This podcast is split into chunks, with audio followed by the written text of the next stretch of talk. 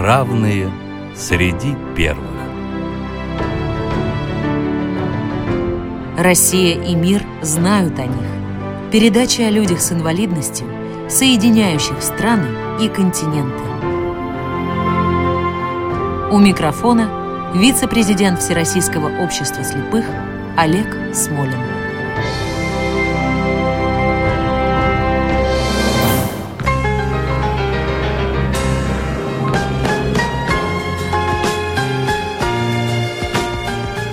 Здравствуйте, уважаемые радиослушатели. Немногие знают, что среди тех, кто стоял у истоков отечественного и мирового кинематографа, был и уникальный в своем роде человек с инвалидностью по имени Николай Кобелков. Желающие могут найти в интернете кинофрагмент с его изображением, достаточно набрать в поисковой системе фамилию Кобелков и видео. Об этом удивительном человеке мы поговорим сегодня с нашим гостем. Наш гость сегодня Светлана Феликсовна Суворова – автор интернет-проекта «Победившие судьбу». Здравствуйте, Светлана. Здравствуйте. Светлана, давайте начнем с самого начала. Расскажите, пожалуйста, о детстве Николая Васильевича Кобелкова. Где, когда родился, о его семье, о родителях, как воспринимали ребенка с такой тяжелой инвалидностью братья и сестры. Родился Николай Васильевич Кобелков в городе Троицке Оренбургской губернии, сейчас это Челябинская область, в 1851 году. Его Родителями были Василий Кобелков э, и Наталья. Он был служащим золотопромышленной артели. По тем временам, ну, это было эквивалентно современной должности главного экономиста артели. Он был человек не бедный, в семье было то ли 15, то ли 17 детей, по разным источникам по-разному. И самым маленьким родился Николаша. К сожалению, для родителей рождение ребенка был большим ударом, потому что он родился с тяжелыми уродствами. У него не было двух ног и двух рук. Был единственное, что был маленький кусочек плеча, плечевой кости. Все. Сантиметров 20. Да, сантиметров 15-20. Все остальные конечности у младенца отсутствовали. Родители были в горе. Когда мать выходила гулять с ребенком, соседи закрывали окна, переходили на другую сторону улицы, крестились. Но, тем не менее, мальчик рос. В семье он был любимцем, потому что он был очень резвым ребенком. Все попытки его как-то уложить, запеленать, э, согреть, они разбивались, а его отчаянное сопротивление. Кстати, не могу не сказать, mm. доктор, осмотрев новорожденного младенца, сказал, вот за исключением того, что нет ни ног, ни рук, в остальном здоров. И оказался прав, потому что, забегая вперед, скажем, прожил Николай Кобелков 82 года. Длинную, богатую и счастливую жизнь. Мало того, что он был здоровым ребенком, вот за исключением вот этого врожденного тяжелого дефекта, он был очень здоровым, даже детские болезни, которые периодически охватывали всех детей семейства, обходили его стороной. Он был очень резвым, довольно быстро он начал передвигаться по комнате, причем его движение было что-то среднее между беготней и ползком. Но, тем не менее, он пытался догнать братьев и сестер, он пытался играть с ними, очень легко научился одолевать ступеньки, стал сам вползать в одежду и, в общем, довольно быстро научился самостоятельно есть, пить из чашки, обучился тому, чему, в общем, даже здоровых детей обучают родители. Самое удивительное, что научился писать. Да, немного забегая вперед. Он не только научился писать, он научился играть э, со своими братьями и сестрами в салки и очень сердился, когда ему не удавалось догнать кого-то из старших, бегающих по саду. Удержать его было почти невозможно. Мало того, он был очень любознательным. Так как детей было много, с ними занимались домашние учителя. И маленький Коленька очень внимательно следил за всем. Он очень внимательно следил, как они учились читать, писать, считать. И сам со временем увлекся чтением. Он научился читать, глядя на то, как учатся его братья и сестры. Ну и дальше про образование, естественно. Вот сейчас мы довольно часто обсуждаем вопрос, могут ли дети-инвалиды получить полноценное образование. Напоминаю, что Николай Васильевич Кобелков родился в середине XIX века. В общем, в городе далеком от столицы. И тем не менее, видя любознательность ребенка, его приняли в приходскую школу священник, батюшка, учитель закона Божьего, научил его пользоваться карандашом, зажав карандаш между щекой и плечом. Он умел писать зубами, по свидетельству современников, держа ручку зубами, карандаш точнее. Умел писать, держа ручку между щекой и плечом. А так как он еще любил и поговорить, пока он пишет, то он пользовался именно этим способом и еще ухитрялся болтать и вертеться на уроках, за что получал периодически замечания. Он получил образование, он закончил школу. В школе он отлично общался со сверстниками – очень легко адаптировался, я думаю, за счет того, что столько детей было в семье, очень легко адаптировался. Но прозвали его за такой странный способ передвижения – клякса, потому что Ему приходилось очень много заниматься письмом для того, чтобы выработать нормальный почерк при таком способе письма. Он все время был весь в чернилах. Мало того, он был шаловливый и постоянно вот так странно передвигался. И вот это домашнее прозвище Клякса закрепилось в школе, и даже многие, те, кто знали его с детства, в своих воспоминаниях называли его именно этим прозвищем Клякса. Да, Клякса оказалась крайне к месту. Однако давайте вернемся к его жизни. Гимназия позади. Что дальше? Он получил профессию бухгалтера. Мало того, к окончанию гимназии он уже владел двумя языками. Читал и неплохо переводил с немецкого и французского. Разговаривал не очень хорошо, потому что у него была небольшая практика, но тем не менее он уже пытался изучать э, иностранную литературу. То есть он уже, на самом деле, он уже читал французские романы о путешествиях и немецкие, и увлекался писателями, которые писали о дальних странствиях. Он устроился работать бухгалтером в ту золотопромышленную артель, где работал его отец – Вообще-то город Троицк был фактически центром, таким пересечением путей Южного Урала. Там была огромная ярмарка Троицкая, миновая, где меняли одни товары на другие. Там открывались банки, предприятия, образовательные учреждения. Поэтому экономика развивалась очень бурно, и жизнь происходила очень активно. И, между прочим, в эти же годы по этим же улицам города Троицка ходил еще один великий человек, имя которого знает ну, вся просвещенная Россия – это великий адвокат, великий судебный оратор Федор Плевака. Он тоже вырос и учился в Троицке. Да, Светлана. И чтобы Николаю, нашему герою, не жить себе спокойно, не работать бухгалтером, отец не бедный, он бы тоже был человеком неведным. Что его повлекло в дальние странствия? Знаете, он вообще был человеком очень активным, он многому научился. Он увлекся охотой, он научился стрелять из ружья, я повторяю, не имея рук в цель. Он попадал в глаз белки, как это считалось классом у уральских сибирских охотников. Высшим классом. Высшим классом, да. Он умел э, управляться с лошадьми. Он катался в одноместной коляске. Он обматывал вожжи вокруг головы и управлял лошадьми вот свистом, посвистом и движениями головы и плеч. Одно время, кстати, он увлекся рыбалкой и научился прекрасно обходиться с рыболовным крючком и пойманной рыбой и вообще умел делать все, что необходимо молодому человеку того времени. И, конечно, профессия бухгалтера была ему скучна. Очень много времени он проводил на ярмарке, на Троицкой ярмарке, где были балаганы. А там в это время были паноптикумы, цирки. Цирки, в которых показывали людей с различными уродствами.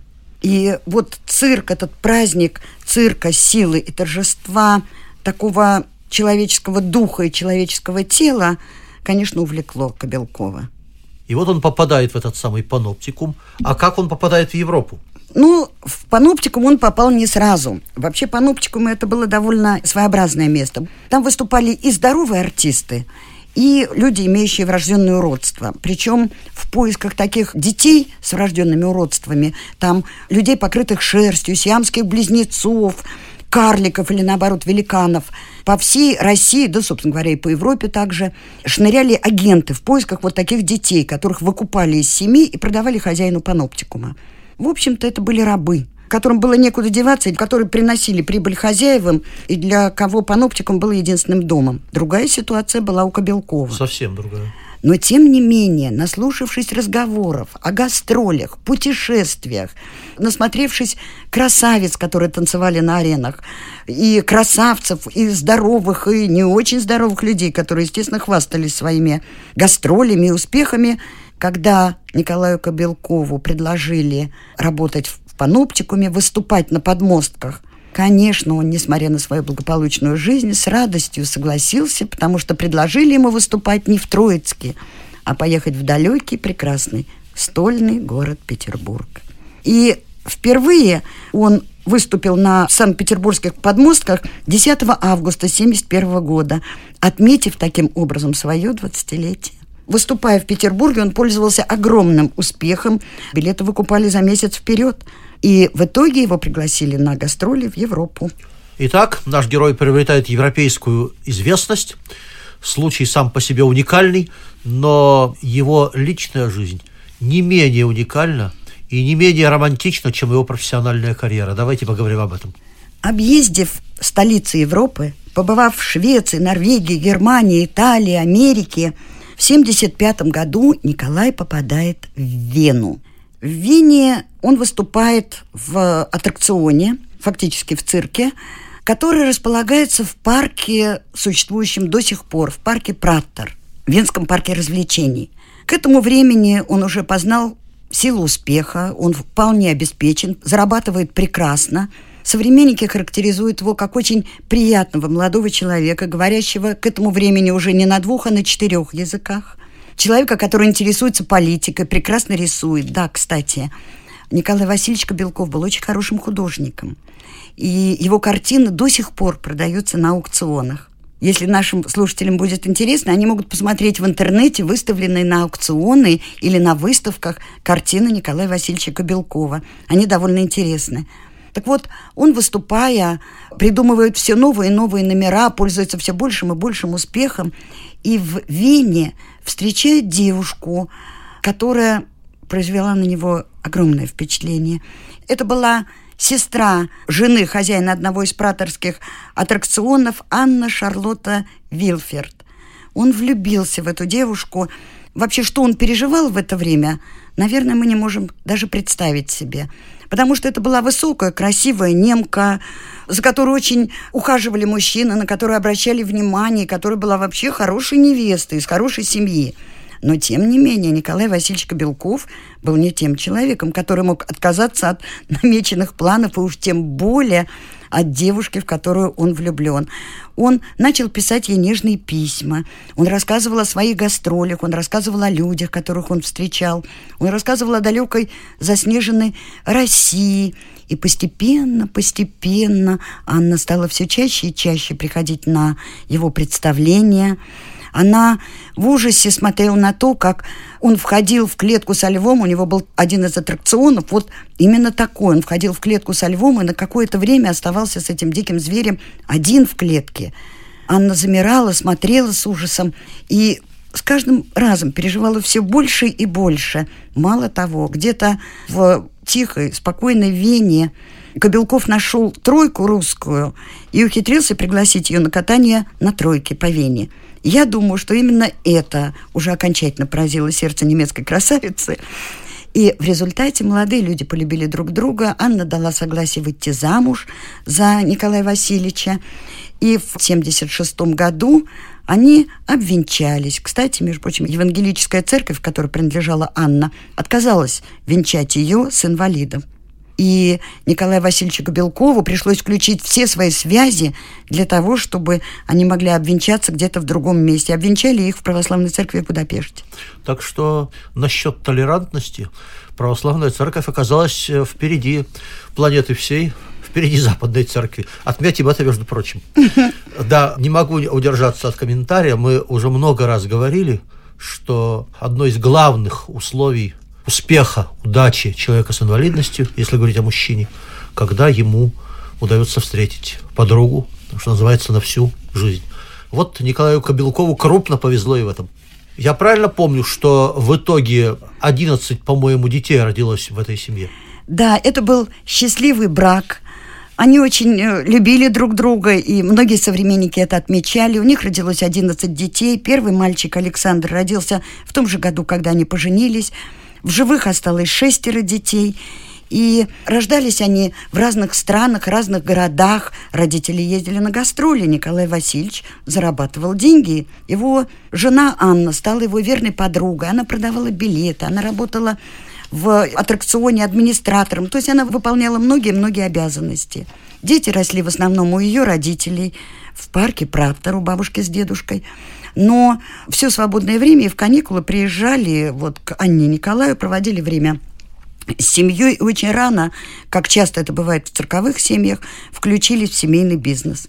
То есть продавали билеты, были подсадными зрителями, участвовали в аттракционах и так далее. Это была счастливая и хорошая семья. Мало того, Николай Васильевич, несмотря на такое ярко выраженное уродство, он очень легко заводил контакты – если в свое время, еще до того, как он был женат на Анне, он познакомился с Альбертом I, королем Саксонии, и, кстати, Альберт I выступал сватом от его имени и сватал его жену. Не слабый сват, да. Да, но родители не смогли отказать и были вынуждены согласиться. Так вот, уже когда Анна и Николай были женаты, во время гастролей они познакомились с множеством великих художников. Он вел очень широкую переписку художников, писателей. Он был знаком с Отто фон Бисмарком и был принят в доме Отто фон Бисмарка.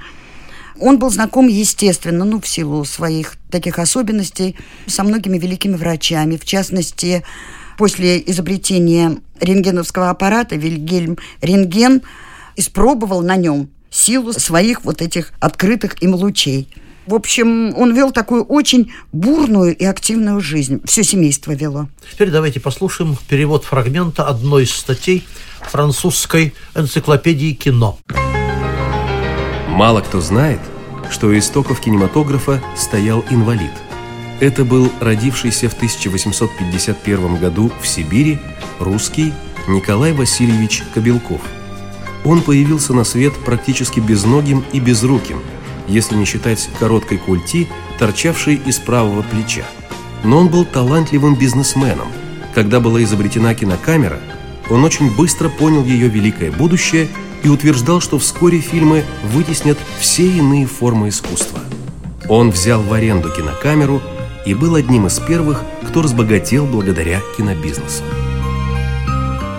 А теперь все-таки давайте расскажем, может быть, о самом удивительном занятии Николая Кобелкова, которое сделало его еще раз всемирно известным. Его имя обычно связывают с началом развития кинематографа. Как это произошло, каким образом на рубеже веков артист, фактически цирка, оказался связан с кино и оказался одним из первых, говоря современным языком, кинопродюсеров – ну, во время своих гастрольных путешествий Николай Васильевич познакомился с открытием братьев Люмьер. Тогда как раз они изобрели кинокамеру. В начале 90-х годов это была редкость, и никто не понимал ее значения. А вот Кобелков как раз, он не просто понял, он был совершенно уверен, что за кино будущее. Мало того, так как он был очень талантливый бизнесмен, ну, видимо, вот была у него такая жилка. сибирская жилка, да, так вот, он каким-то образом ухитрился через знакомых, ну, семья была все-таки обеспечена, зарабатывали они неплохо, и через знакомых он взял одну из нескольких изготовленных кинокамер и отправился с ней на гастроли по Европе. С одной стороны, он понял, что если люди ходят в паноптикум и смотреть вот на тех, кто там работает, то, наверное, кино вот с такими удивительными людьми смотреть будут. И, между прочим, он придумал такой жанр, как фильмы ужасов, где ужасные уроды пугали, там, значит, красивых героинь. С другой стороны, он начал снимать то, что мы сегодня называем семейным видео. Стоило это очень дорого. Но, тем не менее, это давало прекрасный заработок и было очень интересно богатым клиентам, которые помимо картин великих мастеров могли запечатлеть себя в кино. Вот так он стал первым кинопродюсером. Объездив всю Европу, он, между прочим, двинулся в Америку, гастролировал по Америке и со своим цирком, и со своей кинокамерой. И когда вернулся, обнаружилось, что он просто богатый человек. Да, то есть Николай Кобелков – оказался одним из основателей не только кино и современного видео, как я понимаю, да, в том числе семейного. Ну, во всяком случае, в основе многих телевизионных и киножанров лежат идеи Кобелкова. Между прочим, великий Хичкок, автор фильмов ужасов, так вот, э, он использовал идеи Кобелкова в э, сюжетах просто впрямую, в сюжетах нескольких своих фильмов. Ну, тогда еще четвертая часть Гражданского кодекса не была принята, как я понимаю. Да. Однако продолжим. Расскажите, пожалуйста, о том, как Николай Кобелков стал одним из владельцев части знаменитого венского парка Праттер. Я, кстати, был в Вене и в этом парке тоже. Как он распорядился своим имуществом интеллектуальной собственностью, и как этот проект дожил до нашего времени? Первый участок Праттера Николай Васильевич выкупил в 1906 году. Когда вот заработал много денег благодаря своей такой кинопродюсерской деятельности. И самым первым установленным на этом участке аттракционом был аттракцион «Парижский манеж», который Кобелков увидел и выкупил на выставке в Париже. Вот больше ста лет действовал еще один аттракцион, который построил Николай Васильевич. Назывался он очень странно «Башня Табаган». На самом деле это был прообраз того, что мы называем американскими горками, а, как вы помните, за границей называют русские горки. Ну да, американо-руссиана, мы помним. Да, да, да, да. Так вот, один из первых людей, кто ввел этот аттракцион, это был как раз тоже Николай Васильевич Кобелков. Этот аттракцион действовал больше ста лет, и только недавно он оказался разобран, потому что он уже пришел в негодность. Мало того, он построил на своем участке аттракцион, который назывался «Муранская башня», но кроме этого – он не мог не воссоздать то, что знакомо ему с детства.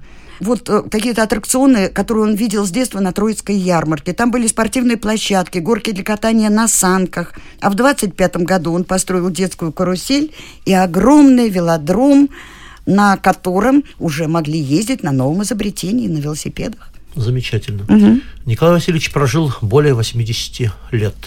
Как сложились последние годы его жизни? Не тосковал ли он по родине? Удалось ли ему побывать в России? В 12 году во время выступлений в Париже неожиданно умирает жена Кобелкова, Анна. Для него это был удар, он потерял все. Он писал, от нас ушло самое милое и чистое создание на земле. Она ангел, появившийся в моей судьбе и подаривший мне годы счастливой жизни.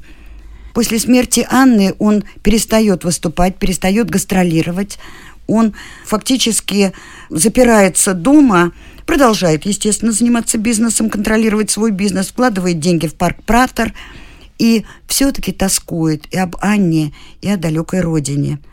Он начинает писать воспоминания. Эта книга воспоминаний, к сожалению, мы не знаем, был ли он вот в период жизни в Вене, в России, потому что этой книги нет у нас – к сожалению, в наших библиотеках она не нашлась. Мы надеемся, что все-таки где-нибудь, может быть, в Австрии мы ее найдем.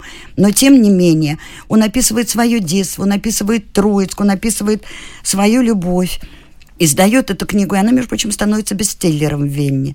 Умер он в 1933 году, оставив большое состояние своим потомкам. Похоронен он вместе со своей любимой женой Анной на Евангелическом кладбище в Вене. И Воспоминания о нем хранятся, кстати, не только в книгах или журналах современников, но до сих пор периодически появляются публикации, в которых упоминается Николай Васильевич.